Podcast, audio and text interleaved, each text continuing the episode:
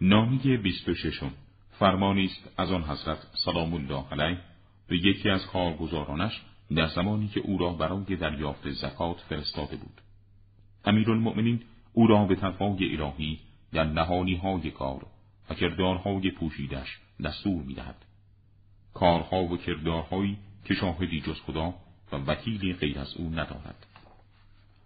و دستور می‌دهد که اطاعت خداوندی را در ظاهر چنان به جای نیاورد که عملش در نهان برخلاف آن باشد. و هر کس پنهان و آشکارش و کردار و گفتارش مخالف یکدیگر نباشد. قطعا امانت انسان بودن را ادا کرده و در عبادت اخلاص ورزیده است.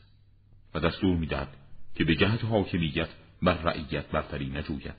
در نتیجه با مردم زیر دست خود تعارض پیدا نکند و آنان را تکذیب نکرده و از آنان اعراض ننماید. زیرا آنان همگی برادران دینی هستند و یاوران برای استیفای حقوق می باشند. و به یقین در این زکات برای تو بهره مقرر و حقی معلوم است و شرکایی از مستمندان و فقرای ناتوان. و ما حق تو را برای تو ادا خواهیم کرد. پس تو حقوق مردم مستحق را ادا کن و اگر ادا نکنی قطعا روز قیامت از کسانی خواهی بود. که بیش از همه دشمن دارند. بدا به حال کسی که فقرا و بینوایان و دریوزه کنان و رانده شوندگان از جامعه و وامداران و در راه ماندگان دشمن او نزد خدا باشند.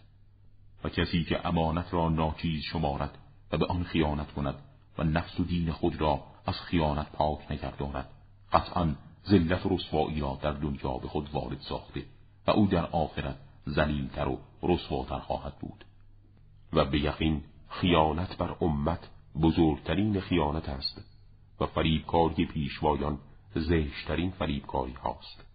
و سلام